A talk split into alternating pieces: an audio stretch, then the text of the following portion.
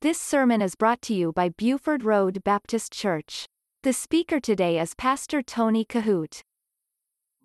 Take your Bibles tonight and turn with me to the book of First Peter, and we want to continue in our study as we are in a current expository study of First Peter.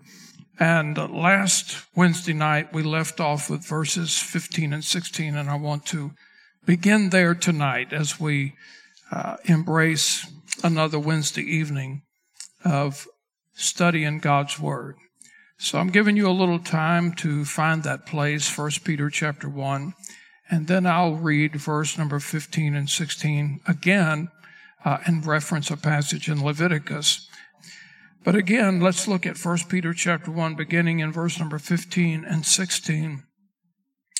Peter says, But as he which hath called you is holy, so be ye holy in all manner of conversation. Because it is written, Be ye holy, for I am holy. There is a lot to see in this connecting passage, verse 15 and 16, and I want to take it a little deeper tonight and give you a broader uh, thought that Peter, I believe, is really more focused on. And I want to read that for you in just a minute. But first, I asked you last week to put in the margin of your Bible the passage Leviticus 11:44 because what Peter is saying here is a quotation, a direct quotation from the Old Testament, Leviticus chapter 11, verse number 44. And I want to read that passage. They have it here on the screen for you. You can follow along with me a little faster. But the scripture says, For I am the Lord your God. Ye shall stand, or ye shall therefore sanctify yourselves, and you shall be holy. Look at that. And you shall be holy.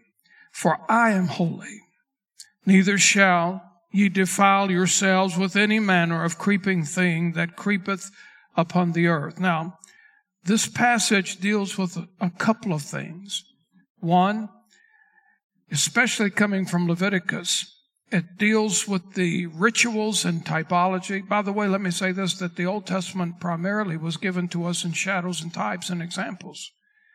Well, we look back to and we can see, we can connect some dots in the New Testament, but particularly this passage in Leviticus deals with rituals and typologies in, in uh, the ceremonial and the cleanliness aspects of diet, the consumption of food. Now, that is nowhere near all of what Peter's talking about. But along those lines, uh, he's talking about animals that were considered clean and unclean. A ceremonial clean animal was one that chewed the cud. And I'm not going to go back and review all of that part of it because we did a thorough job last uh, Wednesday night. But what I want you to look a little deeper into with me this evening at, at this passage, Peter's talking about the clean and the unclean.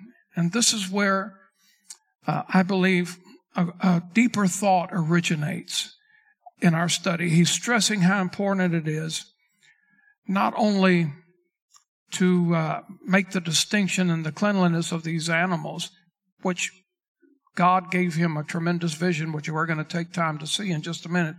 But he's talking about how to have a clean, pure, holy relationship, a holy heart with God. And he's going to make a huge point about this uh, in this writing.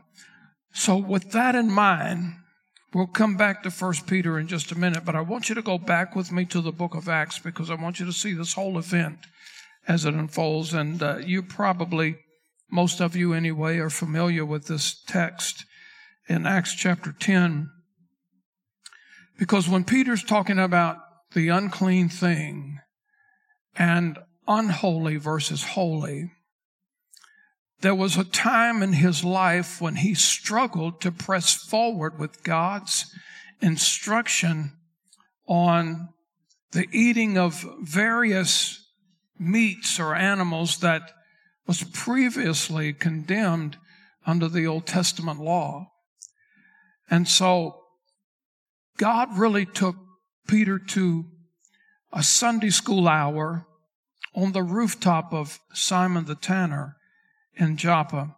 I reference this occasionally because I think that uh, those of you that uh, do attend a master's class, if you uh, are not in Sunday school, you need to be in Sunday school. And I would say that Brother Danny's done a masterful job teaching on the apostles, all of them, their lives, livelihoods. And uh, he specifically taught on this particular subject uh, on one Sunday morning, and uh, it was very thorough, very uh, enlightening, and informative. Let me take you a little uh, into that thought that he developed and uh, launch it from this perspective in 1 Peter tonight. But I want you to look with me in chapter 10, beginning in verse 9, and I'm going to read through verse number 16 because this was an incredible experience in the life of Simon Peter dealing with this aspect of be ye holy because I'm holy. And uh, Peter gave us a lot more than just uh, a lesson on dietary. So in verse number 9, chapter 10. On the morrow, as they went on their journey and drew nigh unto the city, Peter went up upon the housetop to pray about the sixth hour. Now, let me say, he is, he is now on the rooftop of Simon the Tanner's house. This is in Joppa. I've been there before. I've taken many of you with me to the Holy Land numerous times. And uh, in the early days when we went, we were allowed to actually go on the rooftop.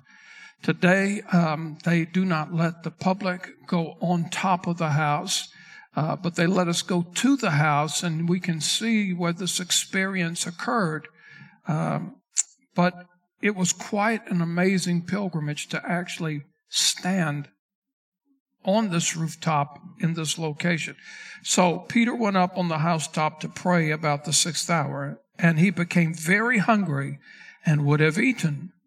But while they made ready, he fell into a trance and saw heaven opened and a certain vessel descending unto him. Now this, this is amazing. This is important. This is where uh, the door of the Gentiles were, were opened. Uh, this is the door of faith. God is doing an incredible work in Peter's life. And you have to remember that Peter was one who had adhered to the law in great extremes. And so what God was asking him to do, Peter was in a controversy. He was saying, no, Lord, you're asking me to do something that's unholy, that's unclean. And I know what the law says. I know what the word says.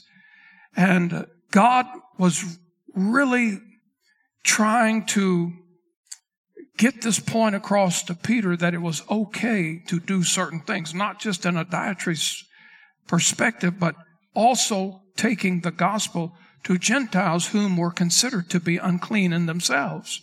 This was significant. This was a, a, a huge event that was taking place. And so, in verse number 11 again, and saw heaven opened and a certain vessel descending unto him as it had been a great sheet. Now this, this is literal now. You need to understand that this is just not figuratively.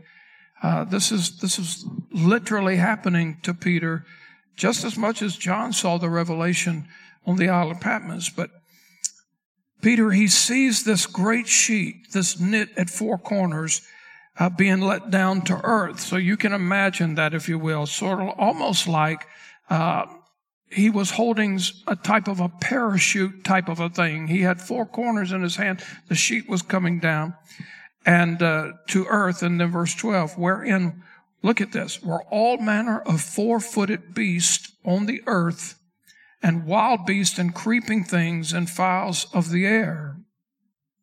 Basically, every type of meat that God had condemned uh, the Jew to partake of under the law in the Old Testament. And the scripture says, and wild beasts and creeping things and fowls of the air, verse number 13. And there came a voice to him, Rise, Peter, kill and eat. Now, this is when Peter gets into a great controversy uh, with God. By the way, that's not the first time he got into a controversy. Do you remember when the Lord said to him, Peter, wash my feet? Do you remember that? And what did Peter? No, no, sir, not me, Lord. And Jesus said, if you don't do this, Peter, you can't have any part of me. And so Peter then submitted to what the Lord. So there was a time in Peter's, he just, he wrestled a lot with things. And so here, God is telling him, Peter, what was not permitted under the law, what was not permitted uh, in the ceremonial and the ritual aspect of being a Jew, God is saying, there is a new dispensation, and I'm changing that. I'm rearranging things. It's okay. It's okay now. Understand that this was not just about food. There's a greater presentation of God that was connected to all of this. But Peter's wrestling and he says, Not so, Lord. Remember now when, when um, Jesus was speaking to Peter about the foot washing episode, Peter, it, the Lord really wanted to wash his feet. And he said, Lord, I'm not just, I'm not going to let you do this. Jesus said, if you don't let me do this, he said, you cannot have any part with me. And then Peter said, wash all of me, Lord. Wash all of me. And so he was struggling. But notice this in verse 14. Uh, not so, Lord, for I have, look at this, for I have never eaten anything that is common or unclean. Don't forget what he's talking about. Peter is admonishing us to be holy because God's holy. And this is about holiness in Peter's mind. And he says, Not so, Lord, for I've never eaten anything that is common or unclean. And the voice spake unto him again the second time. Look at this. What God hath cleansed, that call not thou common. This was done thrice, three times, and the vessel was received up again into heaven. So I want you to think about this. By the way, this, this man who owned the house where Peter was, he was considered to be unclean in himself because he made his living working with unclean animals. And that was a ceremonial aspect with the Jewish uh, people as well. But so here's the deal. While Peter was sleeping,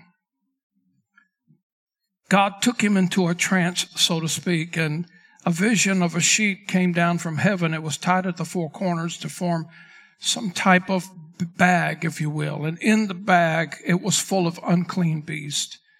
And a voice from heaven told Peter, look, what was condemned in the Old Testament, I'm now giving you permission to participate, to eat it, to enjoy it. And Peter began to protest because he said, I have never done this in my life. Lord, you know this. I'm not going to do this. So God had to teach him this lesson three times. And three times Peter had acted in the same way. Three times he was told that he must not label the things unclean that God had cleansed. But again, I want to emphasize something to you. This was not just about food. If we, if we just limit it to that, we miss the whole thing. As the vision faded, this is the more interesting thing. Now I'm, get, I'm glad God gave Peter this permission because I don't know about you, but I love barbecue, don't you? And, and we, we got the thumbs up here. All right. So Peter found out quick just exactly what he had been missing. But as the vision faded, about all of these animals now, God says, oh, it's okay. You can, you can eat of them. While this vision was fading from him, there came three men knocking at his door. And these people, they were Gentiles. Now, this is significant to me when I read this story. This, uh, I'm not going to say one aspect is greater than the other, but th- this is something that really appealed to me. It gripped my heart, I think more so than the barbecue. But they were Gentiles. They had been sent by a centurion. His name was Cornelius. Maybe you're familiar with this. Now look at this in verse 16.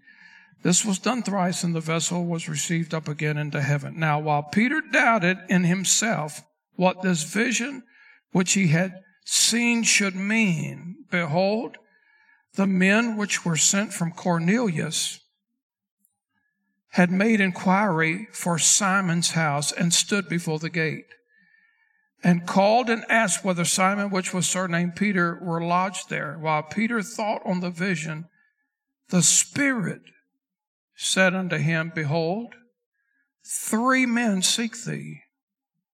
Arise, therefore, and get thee down and go with them, doubting nothing. God was saying this, Peter, listen, you're getting ready to take a journey you've never been on. You're getting ready to go into the house of some Gentiles. You've never done that before. But God said, listen, this is my instructions. Do not doubt it. For I have sent them. Then Peter went down to the men which were sent unto him from Cornelius and said, Behold, I am he whom you seek. What is the cause wherefore ye are come? What is it that you want with me? And they said, Cornelius the centurion, a just man, and one that feareth God and of good report among all the nation of the Jews, was warned from God by a holy angel to send for thee into his house and to hear words of thee. So Peter went, trusting God, believing what God had said, and he was convinced by the vision that he had seen on the rooftop of Simon the tanner's house to enter into a Gentile home. And I really believe this was the first time that this has happened. Otherwise, there would not have been the wrestle and the struggle that was going on. As he began to tell these Gentiles about Jesus, according to the Word of God, the Holy Spirit came down, and as a result of that, the Gentiles were saved. Now, in short, Peter never forgot this experience. He well knew by the time that he was writing First Peter, he well knew that there was a big difference in ceremonial and ritual cleanliness in comparison. And here's the greater point for me. He knew that there was a much greater difference in ceremonial and ritual cleanliness as in compared to spiritual cleanliness. And so he was adamant about this in his writing in First Peter. He, he knew that Calvary and Pentecost changed all the ceremonial stuff. And in this passage here in First Peter chapter 1 and verse number 15 and 16, Peter's talking about the, the holiness that comes from the indwelling of the Holy Spirit that could make us holy. We cannot be holy in our own. There's absolutely nothing we can do to make ourselves holy in our own accord. But Christ living in us, the indwelling of the Holy Spirit, that's what makes the difference. And so verse 17 now, 1 Peter 1 verse 17. And if you call on the Father, who without respect of persons judgeth according to every man's work, pass the time of your sojourning here in fear. Look at the first part of this. And if you call on the Father, I've shared this with you many times. I don't begin my day without first spending some time in prayer. Before my feet hit the floor, I'm praying. I'm thanking God for everything that He has done for me and my family the day before throughout the night. He's allowed me another day to serve Him. And, and I spend several moments in prayer before I actually start moving on the floor. You can call on the Father anywhere, anytime, anywhere. This morning on my way in, I knew Brother Brian Pollard was struggling with the fact that his mother was knocking on the door of heaven. He did not know when. We don't know when, and she may have already passed by now. I don't know. I have not talked to him since early this morning, but in my car, in my truck, on the way down here to the office, I dialed him early and I said, Brother, give me the update. And he told me exactly what was happening. I said, Listen, if you've got just a moment, because they were getting ready to walk out the door and head to the hospital. I said, If you have just a moment, can I pray with you? And I began to pray with him. I was driving my truck. Now listen, let me also say this. You don't have to be on your knees. You don't have to close your eyes. You can cl- call on the Father any time of the day and night. No matter where you are, what you're doing, you can call on the Father. That's significant. We had prayer together. I'm thankful that he can be approached, aren't you? Any time, day or night. In fact, let me give you a scripture for that. You can write this down in your notes if you're taking notes tonight. Hebrews chapter 10. I want you to see this in verse 19. I want to read verse 19 through verse number 23 because we have a bold invitation to call on the Father. There's something significant about this word, uh, Father, here that we're going to read in just a moment. But in Hebrews chapter 10, beginning in verse number 19, the word says this Having therefore, brethren, the boldness to enter into the holiness by the blood of Jesus, by a new and living way, which he hath consecrated for us through the veil, that is to say, his flesh, and having a high priest over the house of God, let us draw near with a true heart and full assurance of faith, having our hearts sprinkled from an evil conscience and our bodies washed with pure water. Let us hold fast the profession of our faith without wavering, for he is faithful that promised. So here's the thing. God the Father can be approached any time, any place, any day, under any circumstance. But this word Father here in verse number 17. And if you call on the Father, we know what the scripture talks about when we read several times in the New Testament about Abba Father. That should not be a foreign term to you, Abba Father. In fact, the word Abba is, is, is an Aramaic word. When Jesus spoke on this earth, when he verbally spoke on this earth, that's what he spoke. He spoke Aramaic.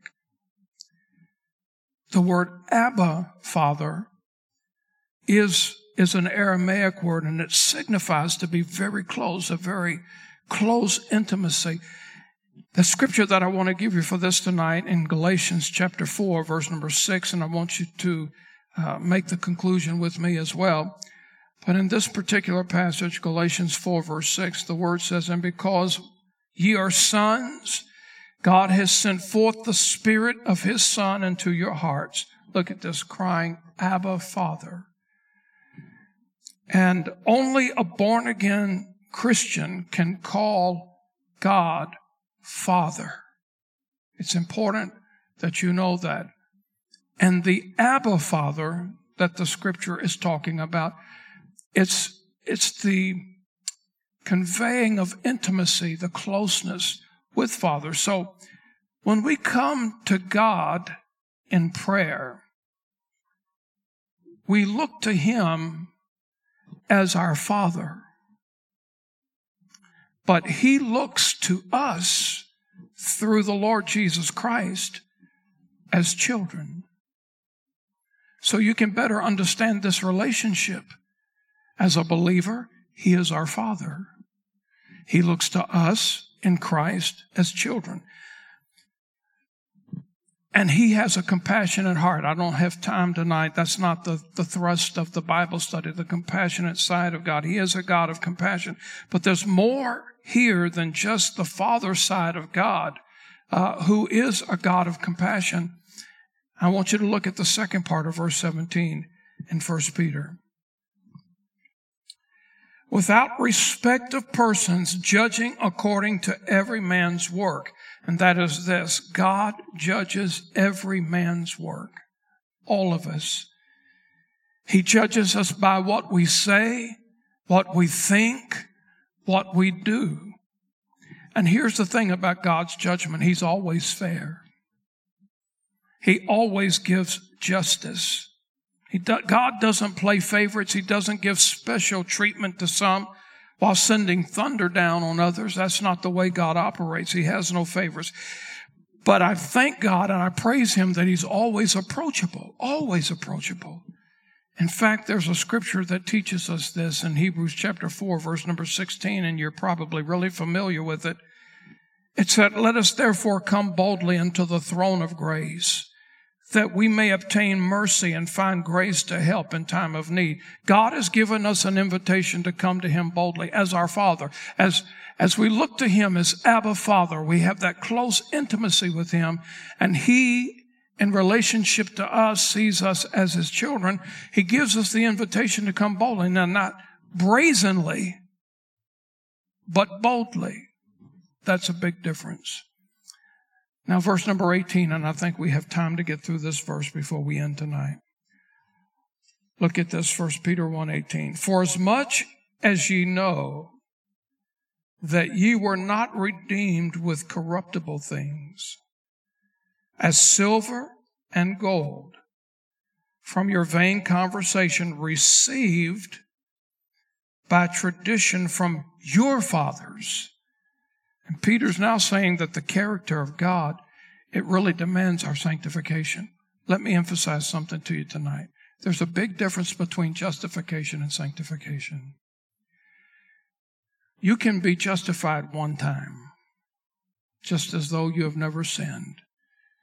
When you come to the cross, you realize you're a sinner. You repent of those sins. You confess your sins.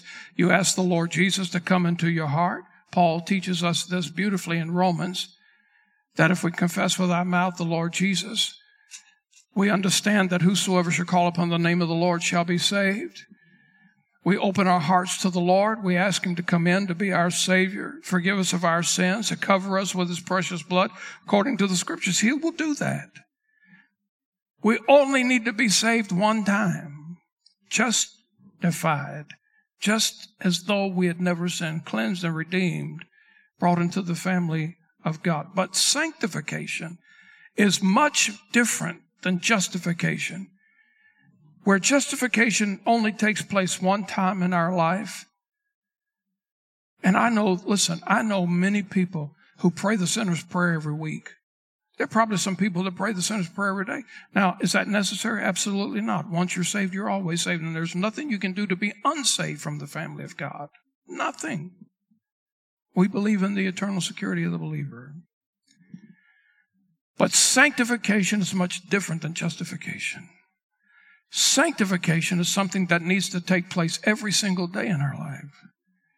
Every day we need to say, Lord, move me a little closer to the cross. Help me be today what you would have me to be. Lord, today I would like to separate myself. That's what this is, is a separation from the world. Every day we need to separate ourselves from the world. And Peter reminds us in this passage that, look at this, salvation is not for sale. Now, I'm not going to have time to go to the book of Acts where I wanted to go with this scripture tonight. It's time to end. We'll pick up with verse number 18 next week, but let me read the whole verse for you again. For as much as you know that you were not redeemed with corruptible things, as silver and gold from your vain conversation received by tradition from your fathers. Let me end by saying this salvation and grace is not for sale. If salvation was for sale, there would be lines circling this globe many multiple times trying to buy it. But because it's free, people by the millions reject it. Salvation is the free gift of God. So this is a good place to stop tonight.